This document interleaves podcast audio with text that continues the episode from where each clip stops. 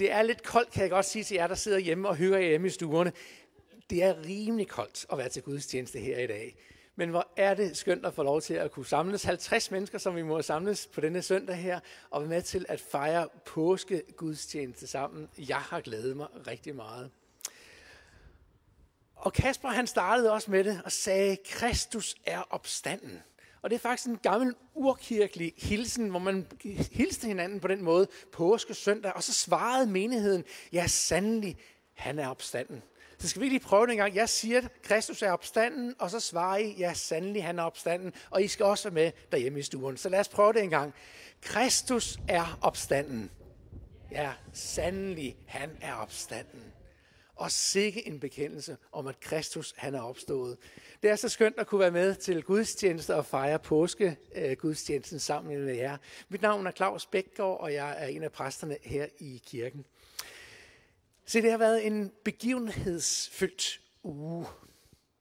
Og nu sidder I og tænker tilbage på jeres egne uger, så tænker det var måske ikke så begivenhedsfyldt. Og nej, det er påskeugen i Jerusalem for godt 2000 år siden, jeg tænker på. Den var for Jesus, og for hans disciple har det været en meget det, hvad hedder det, begivenhedsfyldt uge. Jeg tror måske, at vores uge minder måske mest af alt om disciplene, hvis vi skulle sammenligne os i de der dage, der går fra Jesus, han er blevet taget til fange og korsfæstet, og så til han opstår igen. Vi isolerer os inde i vores hjem, og er lidt af bange for, hvad der foregår i samfundet rundt omkring os. Og på samme måde, så tror jeg også, at disciplene havde det. Og sådan ligner vores, har vores uge måske også set lidt ud. Jeg tror i hvert fald, at vi kender til det. Men det var en intens uge, de havde været igennem. Vi er i kirken her i gang med en temaserie, som vi kalder Det omvendte rige.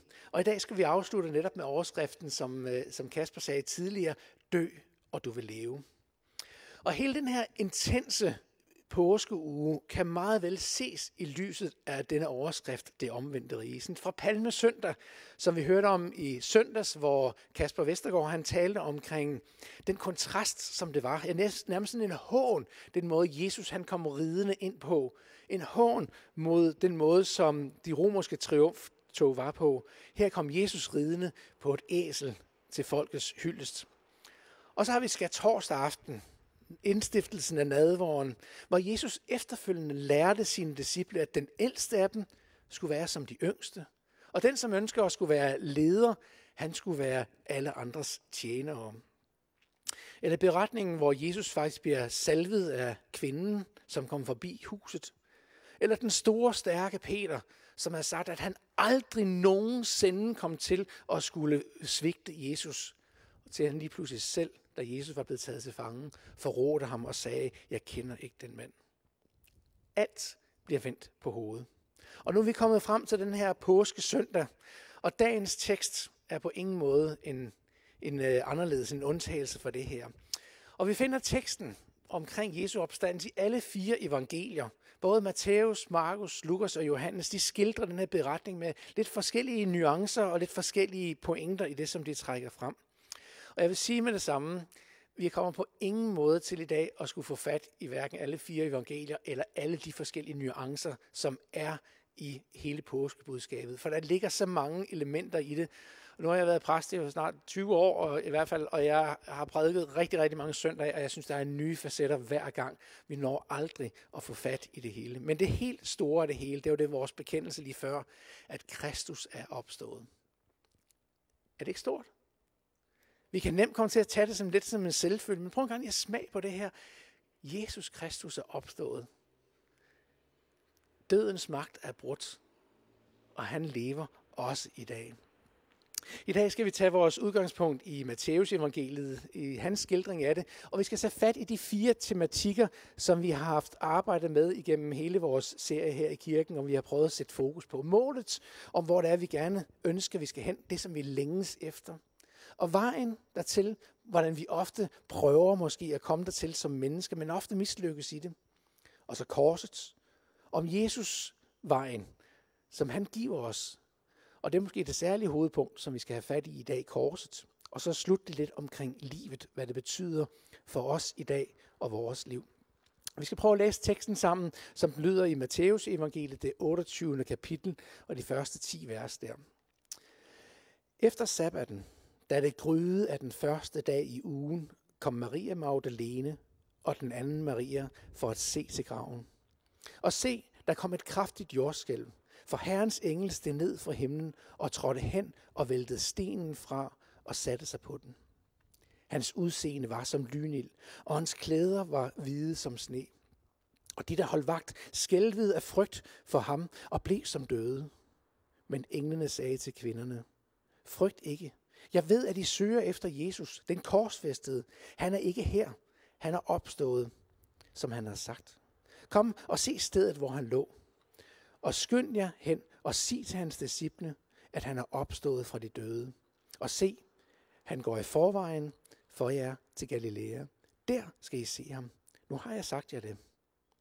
Og de skyndte sig bort fra graven med frygt og stor glæde, og løb hen for at fortælle det til hans disciple. Og Jesus, og se, Jesus kom dem i møde og hilste dem med et godmorgen. Og de gik hen og omfavnede hans fødder og tilbed ham. Og Jesus, der sagde Jesus til dem, frygt ikke, men gå hen og sig det til mine brødre, at de skal gå til Galilea, for der skal de se mig. Lad os bede sammen. Og Gud, vi beder dig om, at du må åbne vores øjne, at du må åbenbare dig selv gennem skriften her i dag. Og Gud, hjælp os til hver især at gribe det, som du også har til os. Amen. Se, jeg vil prøve i dag at tage mit afsæt i dig og mig. Og alle os, som tør stoppe op og stille os selv livets store spørgsmål. Os, der søger efter en dybere mening med livet. Os, der er kommet til en erkendelse af, at der må være noget, der er større end det, som vi lige umiddelbart selv ser. Og som det kommer til udtryk i en søgen efter Gud. Og jeg formoder, at det måske også er derfor, du er kommet her i dag, eller sidder og ser med online, fordi du har en sådan søgen, en sådan undren. At vi længes efter at komme hjem og finde hvile, finde mening med vores liv. Og måske har du det som disciplene og kvinderne, som vi læste om i beretningen her, som de må have haft det i de her dage. I tre år havde de gået sammen med Jesus, og han havde set ham op som deres forløser, som deres konge, der skulle være den, der kom og satte dem, satte dem i en frihed. De havde oplevet utrolig mange ting sammen med ham. Men nu, hvad skete der nu? Nu var han jo taget fra dem. Han var korsfæstet. Han var død. Han var lagt i graven. Alt var taget fra dem. De store, stærke disciple, de gemte sig derhjemme et bag lukkede døre, mens kvinderne tidligt om morgenen den første dag i ugen gik ud til graven. Og kvinderne må have gået med sådan en mærkelig følelse af sorg over tabet, og en frustration over, at det måske ikke lige var gået, sådan som de havde troet, det skulle have gået. Nok også en frygt for myndighederne, men også en ærefrygt og en taknemmelighed over for Jesus, og alt det, de trods alt havde fået lov til at opleve. Og så går det måske nok også med en følelse af at gøre deres pligt, det som de vidste også skulle gøres, at Jesus læme skulle salves efter hans død. Og måske kan du genkende nogle af de følelser også i din søgen. Og måske sidder du også med sådan et blandede følelser i dit liv. Sorg, frustration, skuffelse, skuffelse og frygt. Og så alligevel måske også en taknemmelighed.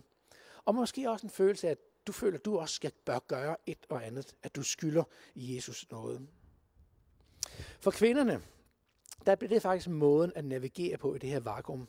Det vakuum, de stod i. Det blev deres vej. At gøre det, som der blev forventet af dem, mens disciplene, de som sagt, gemte sig. Og måske samtalte de og nu om, hvad de skulle gøre, og hvordan de prøvede i det hele taget bare at prøve at holde sammen på sig selv i den her svære tid her. Følelserne af opgivenhed må have strejfet dem mere end én gang. Det tror jeg ikke, der er nogen tvivl om. Men midt i hverdagens udfordringer og bekymringer, som for kvinderne her, så handlede det faktisk om, hvem skal dog skubbe stenen fra graven, når de kom frem? For det var en tung sten, der blev brugt her. Midt i det her, så griber himlen ind. Jorden ryster, og en engel kommer til syne, og stenen flyttes.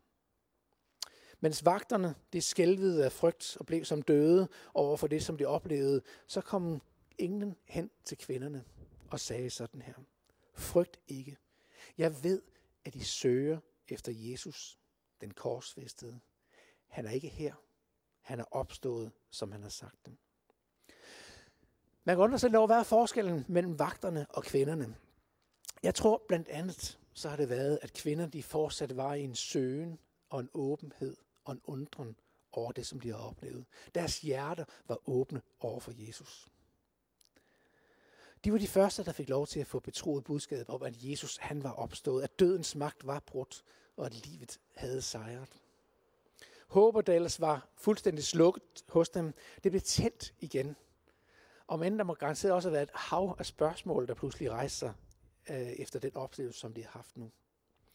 Og så kommer vi til korset. Korset, som vi har brugt som en pejlemærke gennem hele denne serie, det viser nu for alvor sit værd. Og igen så ser vi, hvordan det omvendte rige, Guds rige, det fungerer. Paulus han udtrykker det sådan her, at farvel er ordet om korset en dårskab for dem, der fortabes. Men for os, der frelses, er det en Guds kraft. Og så fortsætter han lidt ned, længere nede i samme kapitel, der det er taget fra 1. Korintherbrev, det første kapitel. Så står der, at det, som er dårskab i vores verden, det udvalgte Gud for at gøre de vise til skamme. Og det, som var svagt i verden, udvalgte Gud for at gøre det stærke til skamme. Og det, som verden ser ned på, og som ringeagtes, det, som ingenting er, det udvalgte Gud for at gøre det, som er noget, til, no, til ingenting. For at ingen skal have noget at være stolt af over for Gud.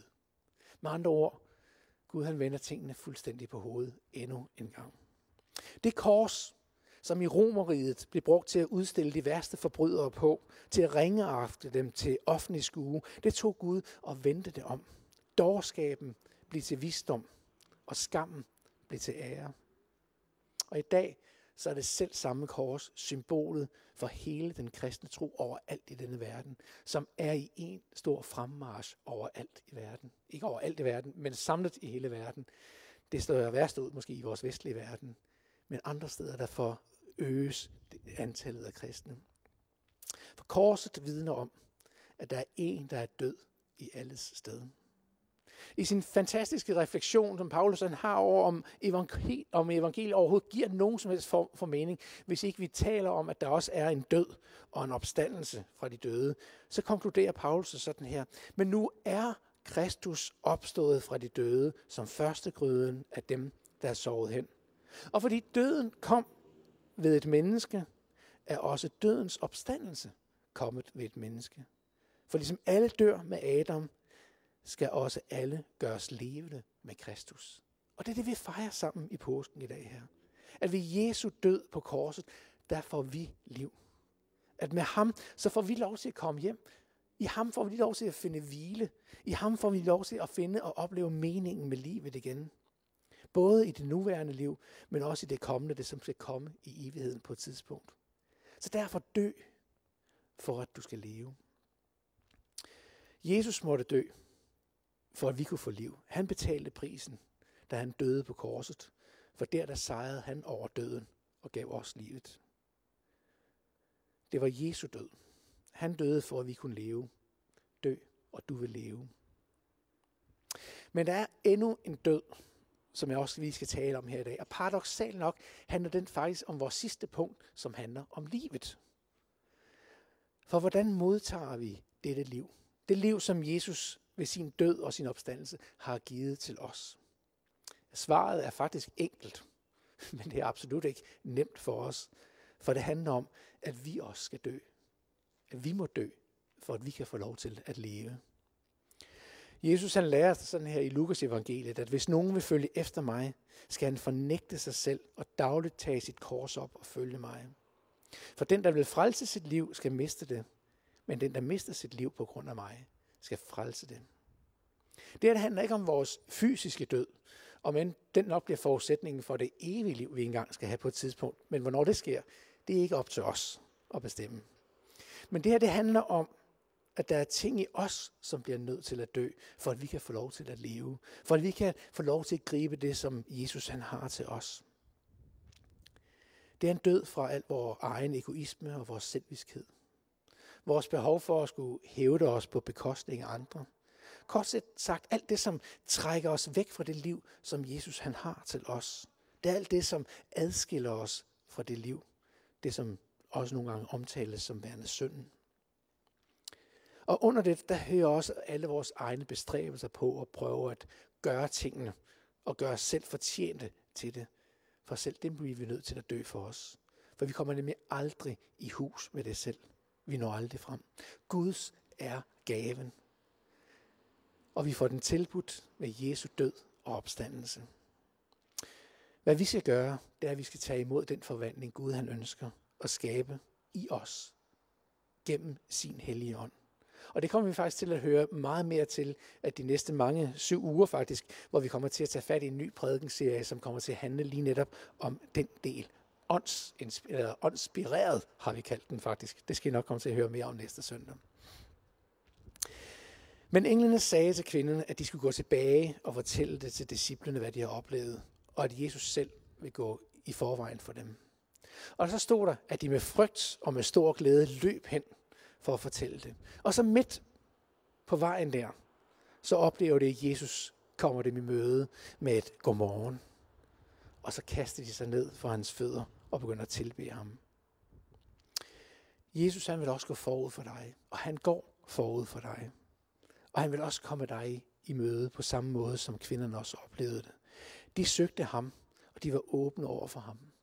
Og da jeg sad og forberedte mig til teksten her i dag og til, til øh, søndagen her, så var der de ord, som ingen kom med til kvinden, som på en eller anden særlig måde blev ved med at komme stærkt til mig og, og udfordre mig og opmuntre mig. Og jeg tænker, der også er et, et ord til os alle sammen her i dag, hvor ingen kommer og sagde, frygt ikke.